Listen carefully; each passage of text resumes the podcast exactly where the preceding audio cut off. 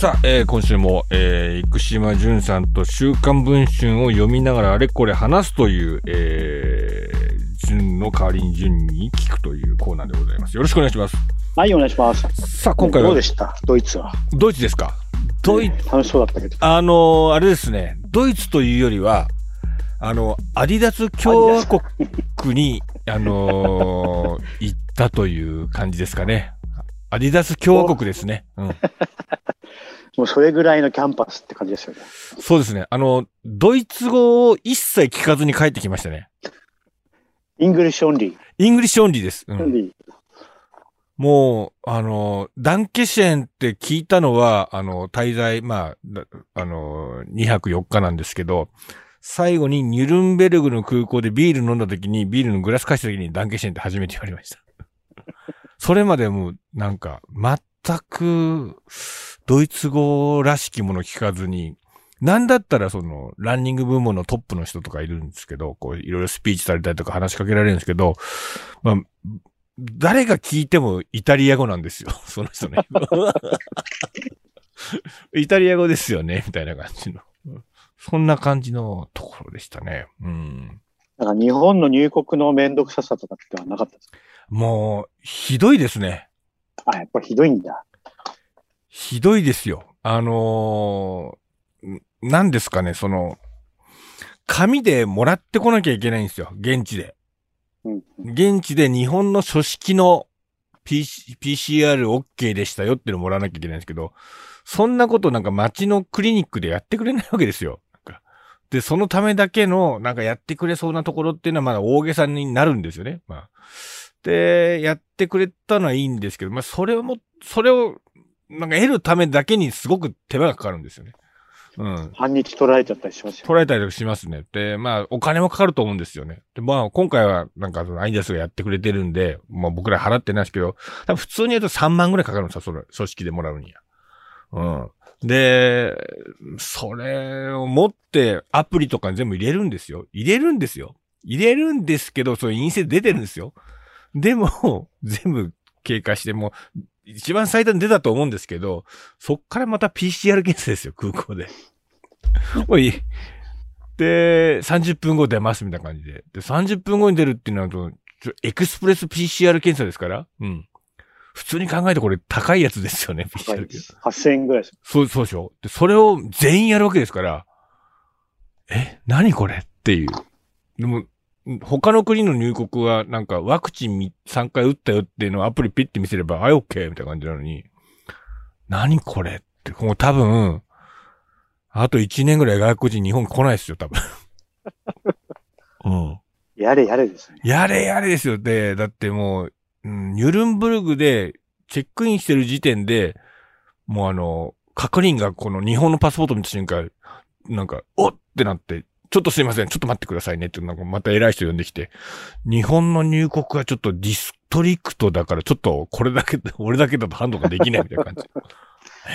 そういうことになってるんだ。そうです。だからもう腫れ物を扱うような感じで。だから、行きの便はすごく満杯なんですよ。出国するのは。帰りガラガラですよ。日本に来たいって人がいないから。じゃあもう、やっぱり国内旅行は今のうちですね。そうですね。うん。ね、うん。そういう感じだと思います。うん。で、週刊文春はどのタイミングで読まれたんですか？戻ってきてすぐですね。戻ってきてすぐ。はい。要は、昨日ですね。うん。昨日読みました。お疲れ様です。とんでもないです。もう充実の分厚いですね。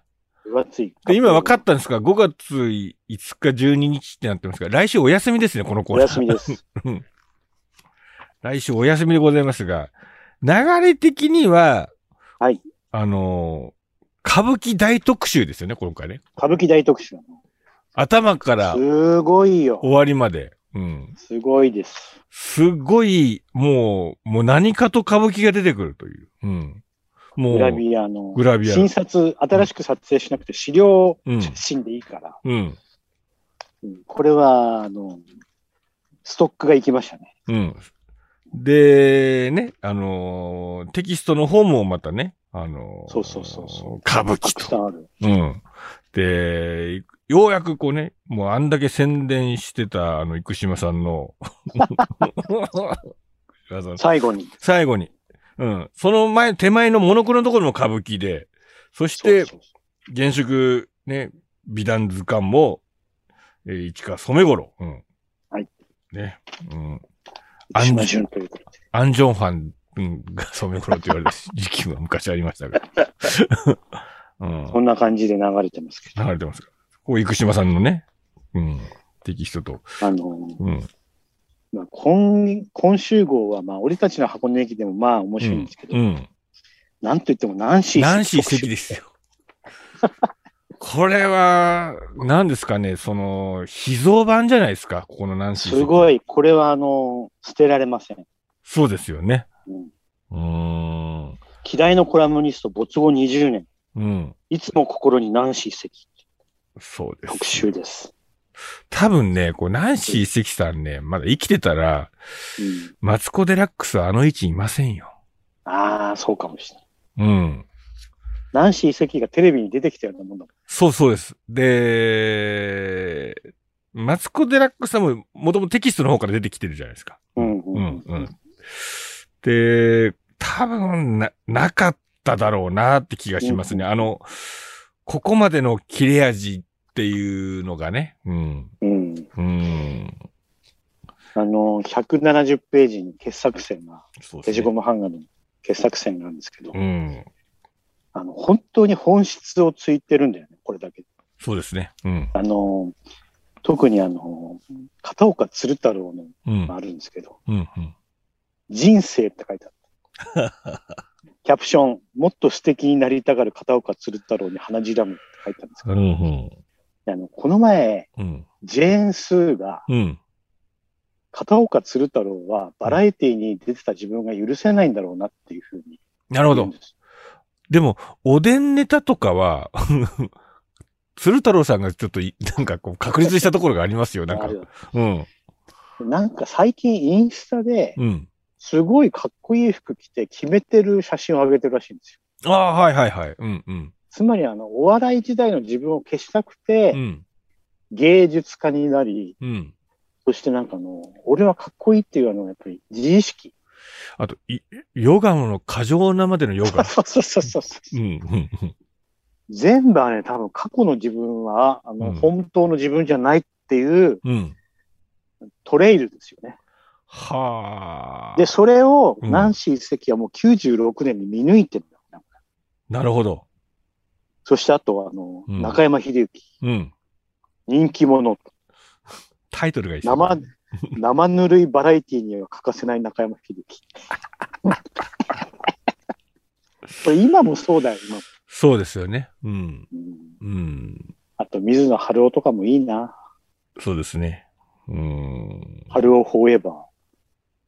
あと、徳光さん。うん、自然体徳光和夫は喜怒哀楽で食っていると、今でもそうだよね。いや、本当に。箱根駅伝はそれですからね、いや、本当にそうですよ。うん。あと、94年の時点で、明石家さんまにとって共演相手は全て道具ってすごいですよ。すごいですよ。すごいですよ。これ、戦慄の。で、この後、だって、さんま御殿とか出てきますからね。うん。ひな壇がそして確立。そう。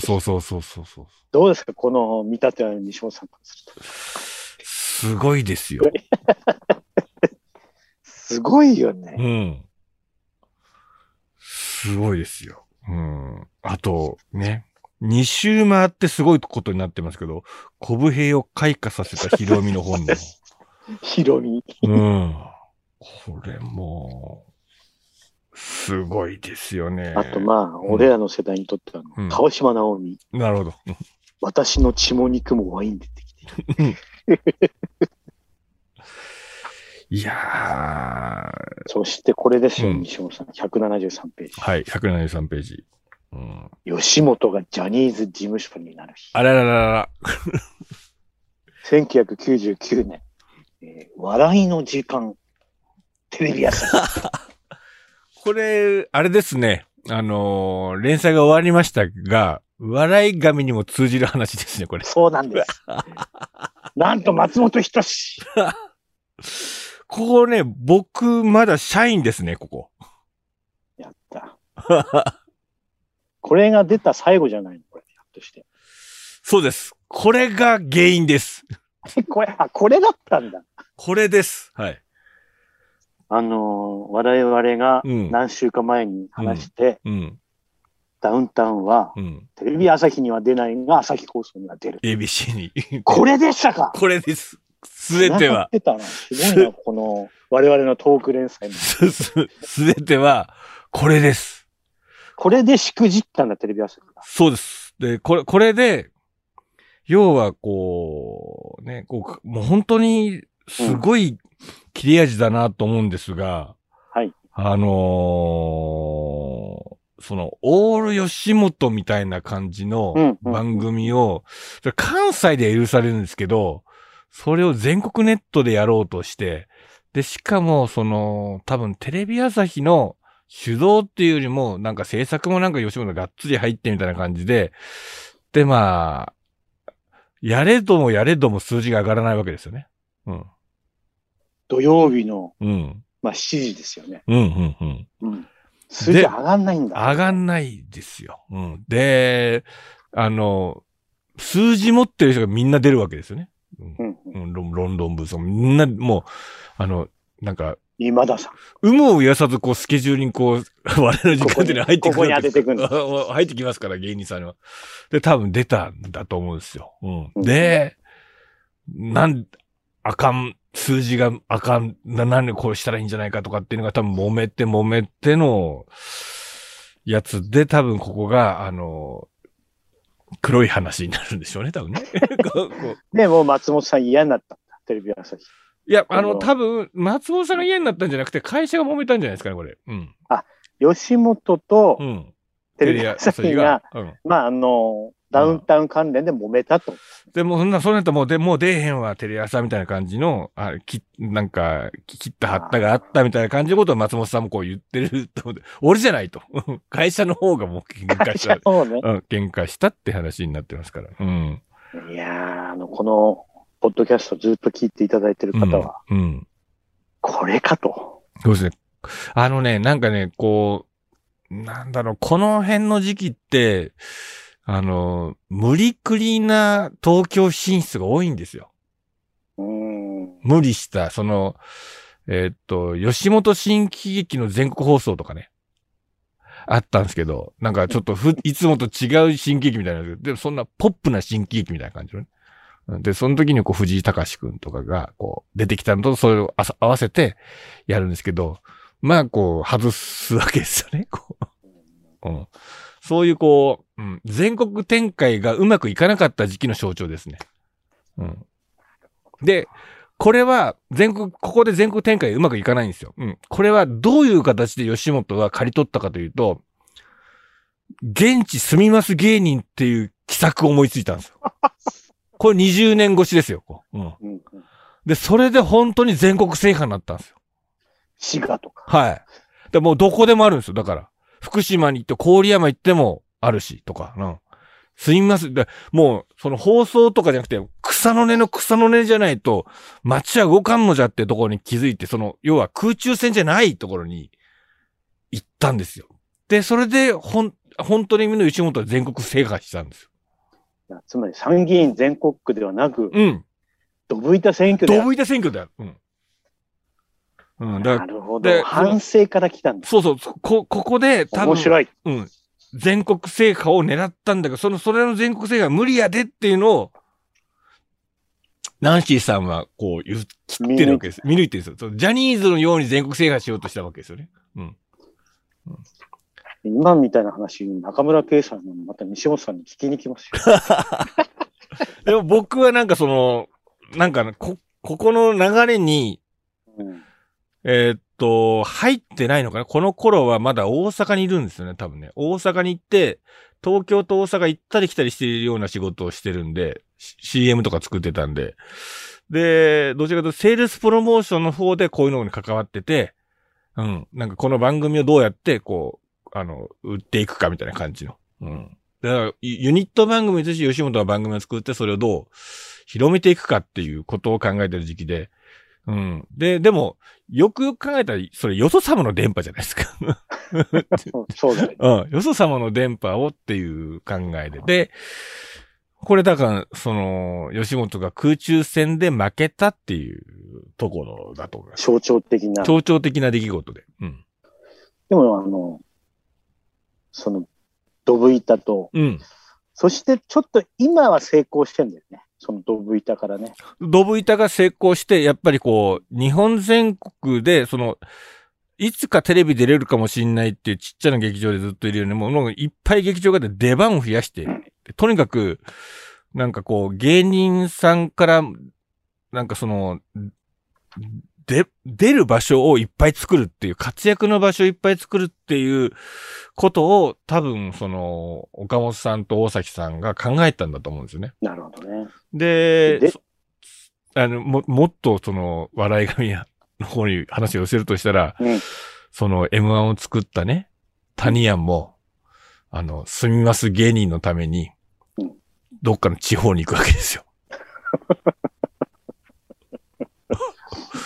聞いたこともない場所に行くわけです。その、本社とか大阪とかじゃない、うん、その同期との人。京都大学出た方。うん、そう。そう行くんです。全国散るんです、みんな。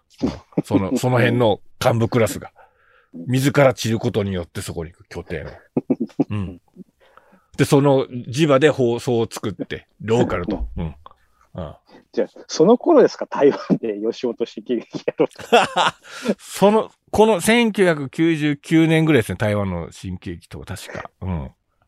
ポッドキャストでは言えないんだけど、西尾さんに話聞いても、うん、超笑ったからね、そのあたりの、武勇伝すごいからね。そうですね、なんか、なんかこう、広める立場みたいな担当を、としていつも呼ばれてたんですよ、なんかこう。うん、お前なんか面白いことできへんかみたいな感じの。台湾のキオスクの話ちょっと思い出して、ね、笑いが止まらにそうなったんですけどね。すいません、あとね、うん、175ページ。はいはい。うん、175ページ。和田明子ご託戦はそんなにありがたいかってのいまだに続いてるって。ああ、これですね。うん。うちの兄貴も出てたから、うん、そうだ。うん。で、ナンシー関にかなり突っ込まれてたんですよ。アッコさんとこにいるから大丈夫ですよとかって。何が大丈夫なんだとか、ナンシー関に言われて、それでうちの兄貴も版画にされてて、うん、僕の朝とかってなんか掘られてました。ここはね、アッコにお任せに出るか出ないかっていうところは、その芸人さんにとってこう、一つ、うん、線を引くところなんですよ。そうなんだ。なるほど。で、僕はこれも今はもうね、時効だから話せると思うんですけど、極楽とんぼにアッコにお任せのオファーが来たっていうことで、喧嘩する二人を目の前で見てます。つまり片っぽが出てもええんやないかと。うん。片っぽは、そんな、前日の土曜日に、めちゃイケであんだけもう好き勝手喧嘩とかしてんのに、突然日曜日の昼に、なんか、ぬるいことできるかみたいな感じの空気になるわけですよね。まあ、僕が言いますけど、軍門に下るわけだよね。そう。好き勝手ってやってたのが、そう、一番好き勝手。おとなしくしてると。うん。めちゃイケの中でも一番こう、ふざけて、こう、めちゃくちゃにするキャラクターの俺たちが、翌日何食わぬ顔して、お任せいや、ほんとそうですねみたいな感じの空気になるわけで、それはどうなのみたいな感じの、喧嘩の場所になぜか、大阪の本社の社員である俺が一人でいるっていう、飲んでて、一緒に飲んでて。で、お前は二軒目どっちと行くんだみたいな感じになって。それももう笑い神単行本だ。いやでも全然。M1 に関係ない。M1 関係ない。M1 関係ない。これやっぱりこう20年以上前だからこれやっぱ言えます。結果出たのかななんか、うん。結果出たような気がします、なんか。うん、まあ、つまり。うん。まあなんかうん、軍門に下る、その組に入るかどうか。うん。そう。うん、その決断が迫られるってことですよね。うん、そう。まあ多分その間を取ってくれたのは多分出川さんだと思いますね、多分ね。なるほどね。出川さんが多分先に多分出てるんじゃないかなという感じが。うん。うん、ちょっとね、うん、もう本当に見立てでこれ間違ってないよね。そうです、そうです。うん。だからあそこにあったなっていうことを今掘り出してくれてるんですよね、多分。今の有吉さんとかをこうね、掘り出してこう、うん、そうだ、リングの魂だわとかね、思い出しますもん。うん。そうそうそう、リンタマ。リンタマ。織田裕二も出てますよ。そうですよね。うん。歯がうまいな。いや、これは、思い出しますよ、なんか。うん、いろいろ。いいね。うん。神田うのの本では芸能界に生息することとかすごい。ああ、そういいですよね。処世術。これでもこう、いろんな方が、こう、ちょっとね、この、ナンシー関と私ってことでこう、寄稿してますが、はい、はい。やっぱり清水ミチコさんのやつが一番凄みがありますね、やっぱりね。すごいんですよ、これが。うん。これ。他のはなんか、本当かなってちょっとありますけど、なんか、うん、その距離感本当かなっていうのがありますけど、うん、清水ミチコさんのこのやつは本物ですよね。ああ。豊丸だって。うん、豊丸って。うん。すごいよね。これはちょっとすごいなっていう。保存版ですよ。安心席と私。これ。だから、今そのジェンスーさんとか、その TBS の方でね、そういうことをやってる方とか、うん、あとマツコ・デラックスさんとかは、やっぱこう、ナンシー関さんからの分家ですよね、やっぱりね、こう。うん、ナンシー関はもう、唯一無二の先祖ですね。うん、先祖ですよね。うん。うん。いやー。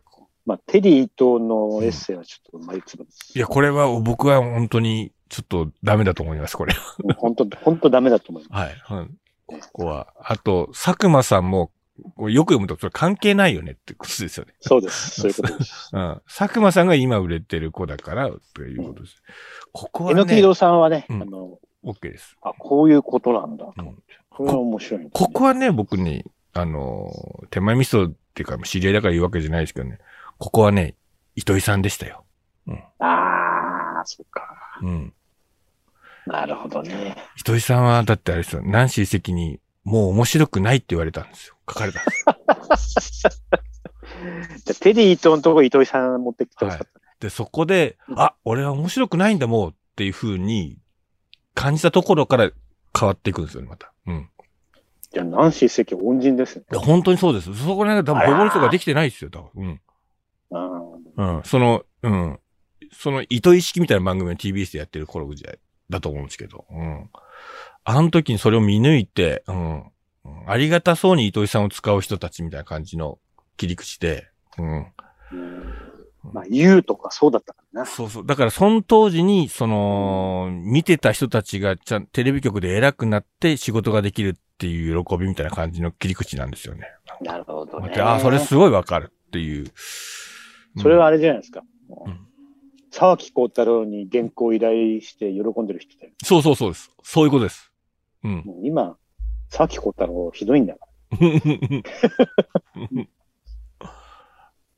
なるほどね。わかりますけどね。うん、その気持ち、ね。そうそうです。だから昔憧れた人っていう人と仕事がしたいっていう風にこうなっていくっていうことだと思うんですよ。そうすると。それは卒業しないといけないんだよね。そうそう。それはなんかお笑い芸人とかでもそうで、そうやって昔憧れた人とそうやるって時に、ただそうなると、ただいいっすねって感じの関係になるんで、いいものが生まれないんですよね。確かに。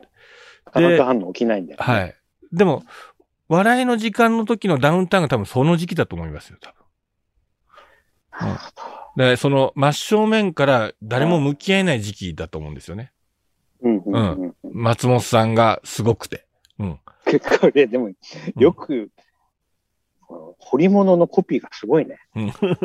うんどうせ言うねんって、まさにそういうことですよ。いや、そうそうそうそうそう。すごいな、このコピーも。うん。すごいよ、ナンシー関、やっぱり。うん。そうなんですよ。もうこの通りなんですよ。ごっつええ感じ終了後、松本お笑いとしてステージのテレビを見せてたのであろうかっていうところなんですよ。そうです。そこと向き合えるスタッフなんですよね。うん。なるほどね。うん。で、お伺いを立てて、楽に仕事ができるっていう番組を作られ始めるんですよ。うんうん、スケジュールもあれでなんとかでとかっていう。うん。ゴッツは本当に朝の5時まで打ち合わせしてるんで帰れないとかってを見てますから、横で。みんな体育座りで AD とかが話を聞いてるみたいな。そのピリピリ感が、やっぱり何年も続けられないようなものなんですよね。確かに。うん。で、それに多分、同じマネージャーもプロデューサーもずっと付き合ってきたと思うんで、あれをもう一回やれって言われたらもう無理だって言って、そうならない番組を作ろうするんですよね。うん、それを回していく。回していく。うん。でも、本人は本人で、なんかちょっとズレがありますよね、なんかね。うん。うん、やっぱり番組いい時ってそんなに長く続かないってことですよね。はい。だから、まあビジュアルアルバムとかコントの DVD 作ったりとか映画とか、なんかそういう時期ですよね、この時期は。なるほど。多分。うん。いろいろなことを考えさせて。いやいやいや。素晴らしいですから、これは素晴らしいです。うん。そして俺たちの箱根駅伝なんですけど。うん。もう正直言っていいですか、これ。はい。誰ばですね。西本さんに10区が魅力ないって聞いてたから。はい。うん。ほんとそうなっちゃってるよとか。ですよね。転換で面白くない。うん。走る側がもう俺10区嫌だって空気バンバン出してますよね。結構ちゃんと面白く書くのかなと思ったら、10区はつまらないっていう話だった。そうそう。なんか10区の押し付け合いみたいな感じになってますよね。ねえ。うん。まあでも、それは先週西本さんの話聞いてたから、うん、そうなんだと思って、ね。で、多分、みんなはこう、ゴールテープ切れるから、いいんじゃないのって思ってると思うんですよね。うん。でも、コースの大半はつまんないっていう、ところの、うん。八山橋ぐらいしかないんじゃないの？ほんと、八山橋、こう、上がってくると、その手前の品川女子学園ですか？なんか。品川女子学。あの辺まで地味ですよ、本当に。つまらない。うん。で、御殿山ヒルズを越えてからが、ようやく、東京っていう感じです。で、やっぱり日テレのカメラもあそこに櫓立ってるんですよ、御殿山ヒルズに。うん。で、御殿山ヒルズそれで、うんね、あそこでちゃんとね、差も、うん。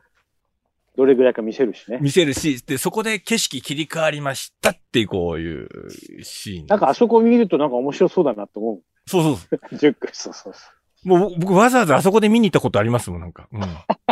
うん。そうか。あそこなんですよ。御殿山ヒルズのところは、その場面転換ですよね。うん。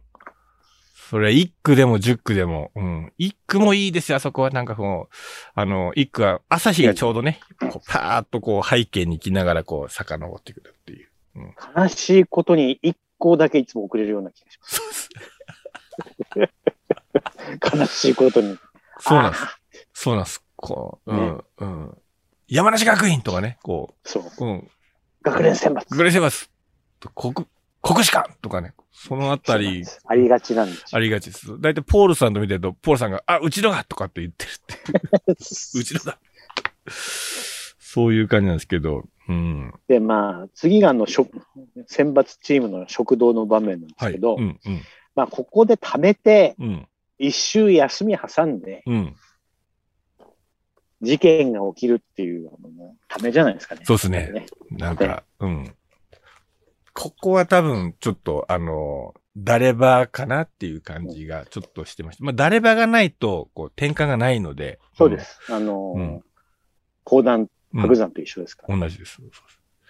で、ちゃんとでも、最後に、ああ、なんか次あるんだっていうふうに思わせるテクニックはちゃんとあるというね。あると。まあ、こういう会が必要だなっていう。必要だと。うん。で、このシーンを描くときに、僕はちょっと欲しいなって思ってる要素があるんですけど、はい。今のところ、大学名が、要は架空の大学で今回設定されてるじゃないですか。はい、うん。そうすると、大学のキャラが見えないんですよね。で、今の選手のキャラ見えるんだけど、それを言ってる大学の背景があるかないかで、なんとなくこう、わかります。これがこうね、マーチぐらいなのかとか、うん。それともなんかこうね、新高校なのか、うん。で、マーチであっても強いのか弱いのかみたいな感じの、ものとかがこう見えてくると、今んとここう名前が全部目新しいんで、全部が新高校にしか僕は見えないんですよ。そうです。うん、東京中央大学の。うんうん。どういうところなんですかね。うん。どの辺にあるのとかって、うん。っていう。多分、例えばうん、かつては名門だったが、ここ10年出場がないとかね。うんうん。勢いに乗ってきているとかね。なんかもう、なんか、選手とか分かりやすくしてほしいです。なんかこう。選手かなとか、なんか、うん。川崎専修大学とかね。うん、川崎専修大学とか。なんかこうかな。うん、なんか、駒台、苫小牧ぐらいちょっと分かりやすくしてほしいです。なんか。そうね。はい。ね。なんか、なんとなくその風が強く吹いてるでは、その陸道大学が駒沢だろうなみたいな感じの。うん。想像が、ちゃんとできる、ねうん。ある。で、今回の場合はこれ学連選抜だから、要は本戦に出てくる大学とは違って、まあちょっと落ちてるがゆえに、新高校が多いのかなっていう空気にもなるし。なる、そうなんですよね。うん。うん、ここがちょっとね、うん。本戦のしどころかもしれない、ね。うん。で、よくよく考えると、この学連選抜だけでいろんな十何個ぐらい入ってるわけで。無理なんだよね。うん。プラ20でしょうん。本戦20でしょこれは、うん。難しいな。つまりあれだな。うん。うん、土地の名前でやるしかないっすね、これ。なるほど。うん。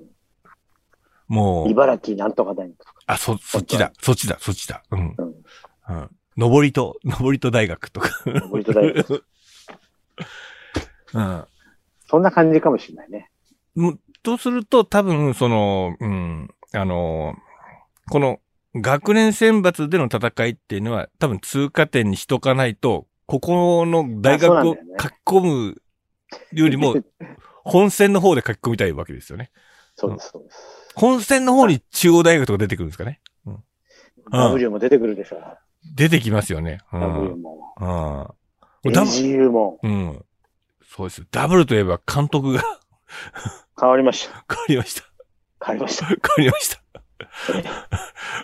生島さんもかねてより存じ上げてる方に取材に行かなきゃいけない。これだから。今のところ学連選抜だから新高校みたいなところで多分 OK で、そこから。あ、そうだね。もうでも、うん、大学のキャラ付けはできず、うん、個人どれだけ際立たせられることができるかっていうとこなんでしょうね。うん、ここですよね。うん。ね。うん、倉科会。うん。まあ、とはいえこの格好のエースなわけですから。うん。いやー、難しいな。ここはね、難しくなるなと思って。うん。その大学のやつだからその発言ね、みたいな感じの空気ってあるじゃないですか。うん、うん。うちはこうだけどとか。うん、うん。キャラ設定になりやすい。うん。なる。もうなんかちょっと、関東学院大学なのか、もう麗澤大学なのか、その辺、ちょっとはっきりさせていきたいですね。はっきりです。じゃあ、この大学はここじゃないかっていうのを、次号以降、ちょっと見破っていきたい。ちょっと見破っていきたいですよね。その、当て方をね。うん。ね、こう、常連校になる前の、もうね、伊藤達彦が入る前の東京国際ですね、とか、うん、とか。どれぐらいの位置の、東京国際なのかとか、僕に言ってました、伊藤達彦。うん。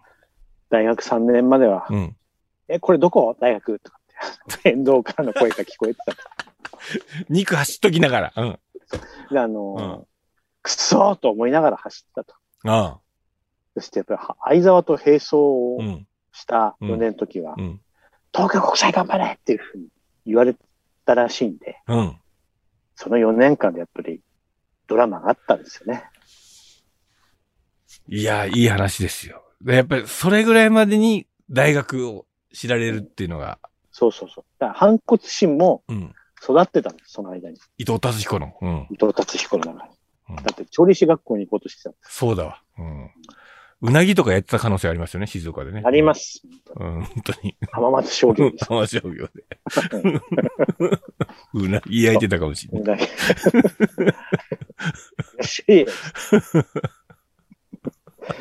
だから分かんないんだよね、人生。分かんないですよ。だから。吉田さんが来ないと。うん。いや、だって、まさかね、もうオリンピック選手までなるとは、その、浜松の調理師学校行こうかっていう時は。想像すらしてない。想像すらしてないでしょうし。だ今一番強いんですよ。1万メートルでは。うん。今年はアジアより強そうだと。はい、強そうだと。うん。うん。うん、つい行っちゃうんですと。勝とうとしてって言ってましたから。うん、やっぱりどんどん態度も変わっていきますよね、立派になって。うん、そうそうそう。うんうん、結構面白い。うん。あと、ドイツで知ったんですけど、ヴィンセントって本当に強いっぽいっす。シャレになんないってことですか？シャレになんないってことです。国学院の選手たち、あと、スタートの上杉選手とかは、まあちょっと、世界との距離は、わあ、もうちょっと、すごかったですっていう、こう、っていう感じなんですけど、ビンセだけは、ああ、向こうみんな、ケニアでコーチトレーニングで仕上げてきてるから、俺も普通に埼玉から来てるんで、全然ちょっとそういうのじゃないんですよ、つって。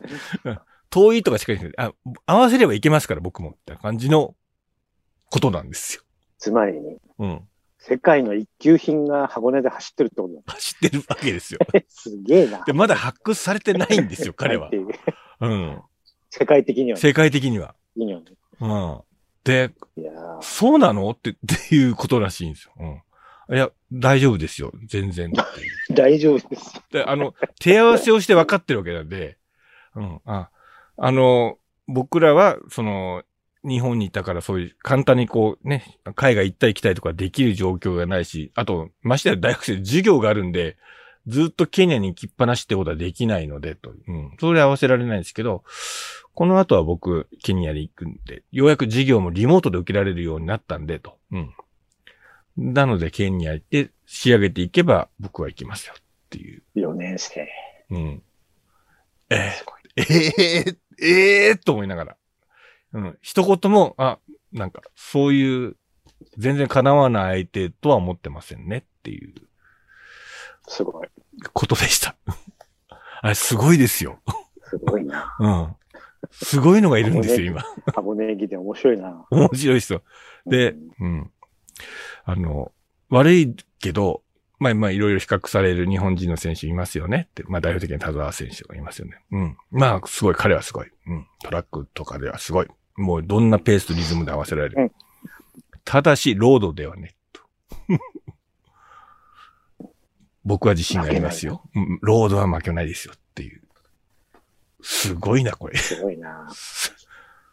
うん、最後の箱根駅伝、なんか、ぶっ飛ばしてほしいね。うん、多分、すごいことになるんじゃないかなって気がしますね。まあ、本人に合わせる気があれば、あるかどうかだけだね。はい。合わせるかどうか、うん、だけだと思いますが。来年、23年か。うん。合わせてほしいな。